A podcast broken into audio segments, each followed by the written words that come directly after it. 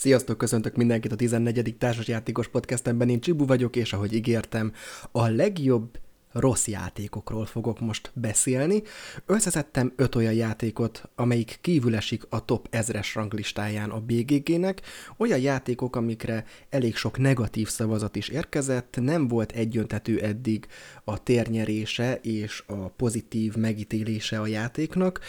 de sok esetben azért is maradnak le a top 1000-ből, mert mondjuk még nem érkezett rájuk elegendő pozitív szavazat, de hát még nincsenek ott a, a top 1000-ben. Ez nem jelenti azt, hogy rossz játékok lennének. Nagyon sok olyan játék van, amelyik nincs a top 1000-es kategórián belül, mégis jó játék. Én összetettem öt olyat, amit személy szerint jónak tartok, és Biztos vagyok benne, hogy ha rajta múlna, akkor top 1000-es játékokról beszélnénk az esetükben, és lehet, hogy lesz is olyan közülük, amelyik hamarosan eléri majd ezt a kisebb szintlépést. És akkor nézzük ezt az öt játékot, amit fontos ismét kihangsúlyoznom, hogy ez saját, szubjektív véleményem, lehet, hogy egy másik univerzumban, másik szituációban játszva nem gondolnám ennyire jó játékoknak őket, hogy ide férne a listámra, de hát abból főzünk, ami van, úgyhogy jöjjön a listám öt játéka, amelyből az első nagyon közel van ahhoz, hogy bekerüljön a top 1000-be, de eddigi életciklusa során még ez nem jött össze neki. Az FFG kártyajátékáról van szó, mely nem más, mint a Keyforge. Nagyon meglepett, nem számítottam rá, hogy ennyire tetszeni fog ez a játék, amely nagyon különleges, mert úgy válik gyűjtögetős kártyajátékká, hogy azt kéri, hogy ne kevergesd a különböző kiegészítőkből vásárolt lapjaidat. Tehát, hogyha veszel egy kiegészítőt, abban egy fix paklit találsz, és játsz azzal, mert úgy alkották meg az alkotók, hogy minden pakli egyedi, minden pakliban van némi változtatás más paklikhoz képest, mégis egyensúlyban van, és képes lehetsz vele nyerni. No nyilván a valóságban azért vannak olyan paklik, amik kicsit gyengébbek, vagy bizonyos más paklik ellen szinte esélyük sincs, de többnyire azért ez a hobbi szintű társasjátékozásnál nem vetődik fel, versenyszinten lehet benne ráció, viszont mivel 20-30 perc egy parti, ezért simán benne van, hogy játszol egy másik paklival, vagy hogyha úgy akarjátok, akkor a haverokkal egy játék erejéig keverhetitek a korábbi pakliaitokkal, és akkor megnézhetitek, hogy milyen saját kártyapaklit tudtok összeállítani. Szóval nagyon egyedi mechanizmusa van, és ezt design szempontból én nagyon tudom értékelni, nagyon szép a grafikája, és nagyon egyszerű elsajátítani a szabályokat, szóval minden adott ahhoz, hogy egy sikeres kártyajáték legyen, és a maga műfajában én azt gondolom, hogy ez egy kiváló játék, mindenképpen érdemes rá odafigyelnetek, különösen azért, mert az FFG kártyajátékaihoz nem hasonlít abból a szempontból, hogy pénztárca, kímélő, srácok, szóval erre figyeljetek, 5000 forintért vesztek egy alapszettet, vagy vesztek egy-egy paklit két-három ezer forintért, és tudtok vele játszani. Nem kell, hogy vegyél kiegészítőket, ha csak nem akarsz. Persze, hogyha már megtetszett a játék, valószínűleg fogsz venni egyet-kettőt, de azért mégiscsak más érzés, mint hogyha egy gyűjtögetős kártyajátékot, vagy pedig egy LCG-t, egy Living Card Game-et vásárolgatnál az újabb és újabb kiegészítőivel. Na de jöjjön a listán második eleme, a Turn the Tide címmel, ami egy újabb kártyajáték, három, négy vagy öt fővel játszható, kis báránykák vannak rajta, meg világító tornyok, meg mentőövek. Ezeket a kártyákat összekeverjük a játék elején, kiosztjuk a játékosoknak, majd pedig a játékosok játszanak vele. Annyi kört, a hány játékos van. Na most ebben az a szép, hogy az a pakli, ami oda került az egyik játékoshoz, az a következő körben a második játékosnál lesz, aztán a harmadiknál, aztán a negyediknél és az ötödiknél. Ezért egyre kiszámíthatóbb a játék, egyre jobban tudjátok, hogy kinél milyen értékű lapok vannak, mert a játék csupán számozott kártyákból áll. A történet nem is nagyon lényeges, jönnek különböző magasságú vízszintek, és megfelelően kell időzítened a legmagasabb és legalacsonyabb lapjait kijátszását, hogy minél kevesebb mentőövet kelljen felhasználnod, hogy megmentsd a báránykáidat, és az így megmentett báránykákból győzelmi pont lesz, és aki az öt kör során összesítésben több győzelmi pontot szerzett, megnyeri a játékot. Nagyon egyszerű mechanizmusa van, viszont a hasonló olyan kártyajátékok közül, amelyben csupán számozott kártyákat kapunk készhez, én azt gondolom, hogy talán a legzseniálisabb. Egyetlen hátránya, hogy öt fővel azért elhúzódhat, mert azért öt kör az mégiscsak öt kör, illetve a valószínűsége és a randomja is lecsökken, mert akkor az összes kártya kiosztásra kerül, míg három vagy négy fő esetén nem lehetünk benne biztosak az első körben, hogy pontosan mely lapok nincsenek a pakliban, és így kevésbé kiszámítható a játék, ami szerintem ad egy kis izgalmat. További hátránya az az, hogy az első kör totál random lesz, Viszont, hogyha odafigyelünk, és jó a memóriánk, akkor a második körtől már tudjuk, hogy mely lapok vannak mely játékosoknál, és ilyen szempontból lehet ez is hátrány, hogy akinek jobb memóriája van, az nem nagyon, de azért egy picit az előnyét élvezheti ennek, és nem biztos, hogy jó az, hogyha ilyen területet is igénybe vesz egy kártyajáték, Viszont számomra ez nagyon tetszett, nagyon sokat játszottam különböző társaságokkal vele az elmúlt tíz év során, és ajánlom mindenkinek a beszerzését, kipróbálását, akár az otthoni elkészítését egy-egy próbajátékra, mert én szerintem nagyon mókás. A harmadik játék már egy olyan, amit lehet akár a telefonon is játszani, ugyanis megjelent hozzá applikáció, és egyébként is egy fővel ajánlott igazán, de talán két fős játékvariánsa is van, ez pedig nem más, mint az Onirim, amelyben álmodunk, az álmokat különböző kártyák jelenítik meg, az álmokban vannak ajtók, és azokhoz keressük a megfelelő kulcsokat, hogy átjutunk az ajtókon, megnyerjük a játékot. Igen ám, de mint minden álomban, itt is vannak rémálmok, amiket el kell tudnunk kergetni. Megfelelő kártyakombinációkat kell létrehozni, jól kell gyűjtögetni a szetteket, megfelelő időben kell kijátszani a lapjainkat, és akkor sikerrel vehetjük a játékot, ami szerintem azért zseniális, mert amellett, hogy gyors, egyszerű, jópofa és könnyed játék, amellett mégis egy komoly témát dolgoz fel, és a kiegészítői, ami már egyébként az alapdobozzal együtt benne vannak a kis dobozkájában, nagyon komoly uh, szakmai munkát rejt, olyan kiegészítők hada van az alapdobozban, amikkel tényleg változik sokat a játék, és tényleg hozzáad a játékhoz ezeknek a belekeverése, mégsem bonyolult őket megtanulni és használni az alapszethez. Mindenképp tegyetek vele próbát legalább Androidon vagy iOS készüléken. A negyedik játék az valahogy kicsit az előző részből, a legrosszabb jó játékokból az egyik játéknak azt gondolom, hogy a jobbik párja. Akkor azt mondtam, hogy az Eclipse kevésbé tetszik nekem, de itt van a negyedik játékként az Exodus Proxima Centauri, ami számomra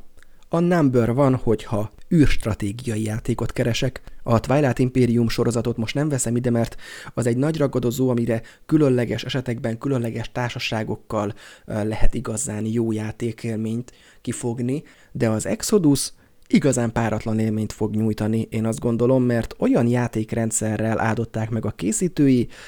amik segítségével végre van egy olyan űrstratégiai játék, amely akár két óra alatt is lejátszható, amelyben egyértelmű, hogy milyen cselekedet mit fog majd a jövőben hozni, amelyben a technológiai fejlődés hihetetlenül jó és egyszerű, amelyben egy-egy űrcsata nem dönt életről és halálról, de mégis kellő komolysága van, amelyben a helyezkedés, a jó diplomácia, és amelyben a kereskedelem is központi téma, és amelyben nagyon ügyesen kell lavíroznod a különböző körök között, és a különböző események között, és a különböző játékosok között. Kettőtől hat fő játszhatja, igen változatos tereppel, igen változatos karakterekkel, lehet egyedi karaktereket is irányítani, és egy olyan űrhajós, űrbirodalom építés, bolygóhódítás, amely szerintem méltó lenne arra, hogy akár a top 200-as kategóriába is benne legyen, sokkal kevesebb a szerencsefaktora, mint mondjuk az Eclipse esetén, vagy más 4X játékok esetén, és tényleg vannak olyan dolgai, amik zseniálisak. Nagy hátránya, hogy nem valami nagyon nagy cég adta ki Chili-Villi szupergrafikával, szerintem egyébként ezért sincs a top 1000-ben az a játék, illetve nagy hátránya pont talán emiatt, hogy van egy-két olyan megoldása, ami, hogy is mondjam, kicsit olyan B-kategóriás, talán nyögvenyelős is. Ilyen például az is, hogy a mozgásai a hajóknak nagyon sok kis apró tokenből kell, hogy összeálljanak. Keresgetni kell a számozott tokenek között, és hát nem éppen könnyű megoldás, hogyha már valakinek van egy óriási serege, hogy szépen lerakosgassa azt, hogy melyikkel hová fog mozogni. Úgyhogy mindenképpen vannak olyan dolgai a játéknak, amikor azt érzem, hogy kompromisszumot kell kötnünk vele, de higgyétek el, nagyon megéri a próbát, úgyhogy irány az Exodus. Az ötödik játék egy olyan játék, amiről a Húzópakli blogon még annak idején, amikor odaírtam cikkeket, írtam is egy kritikát, egy véleményt, egy játékismertetőt, de erre a listára is én azt gondolom, hogy érdemes feltenni, különösen, hogyha gyerekekkel is játszunk játékokat. Ez pedig a Puck and Stuck, azaz, hát én magyarul úgy fordítanám le, hogy cakkumpak, egy költöztetős, némiképp gyorsasági, de sokkal inkább térérzékelési játék, amiről beszélünk. A játékban két fázis van, vagyis hát mondjuk azt inkább három.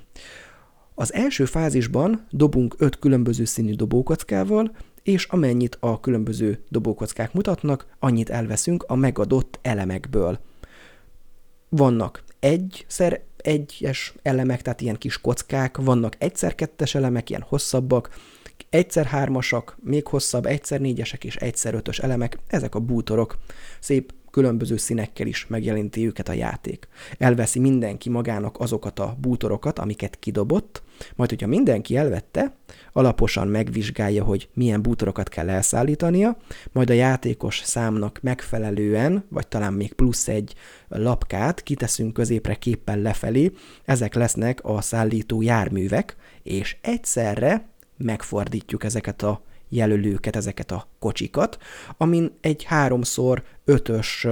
területen lesz majd lehetőségünk elrendezni a megszerzett, illetve az elszállításra kidobott bútorainkat, amik már ott vannak ugye magunk előtt.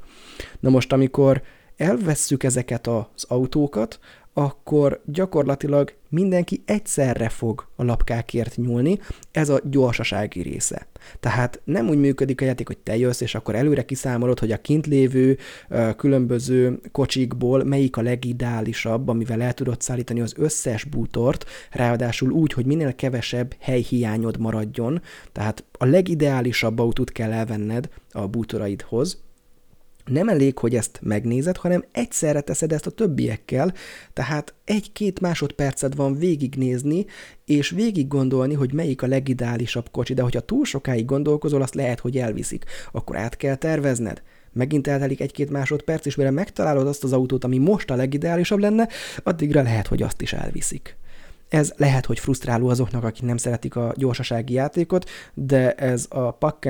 nem lenne jó játék enélkül, a mechanizmus nélkül, enélkül, a gyorsaság nélkül. Kicsit ilyen szempontból a Galaxis roncsderbire hajaz számomra, ahol szintén ugye felfedünk egy űrhajó elemet, és aki hamarabb elviszi, az azé az az elem, de nem biztos, hogy jól jár vele. Itt ugyanis, hogyha túl gyors vagy, és olyan elemet elviszel, olyan költöztető kocsit elviszel, amiben nem ideális neked bepakolni a bútoraidat, akkor az óriási gáz, óriási mínuszpont. Hogyha elhoztuk a kocsikat, akkor jön a harmadik fázis, mindenki előtt ott vannak a bútorai, és mindenki előtt ott vannak az autói, és ekkor végtelen mennyiségű idő áll rendelkezésére mindenkinek, hogy a meglévő bútorait a lehető legjobb elrendezéssel pakolja fel a kis kocsijaira, majd pedig összeszámolja, hogy mennyi hely maradt az autóban, mindegyik kockányi hely mínusz egy pont, és mennyi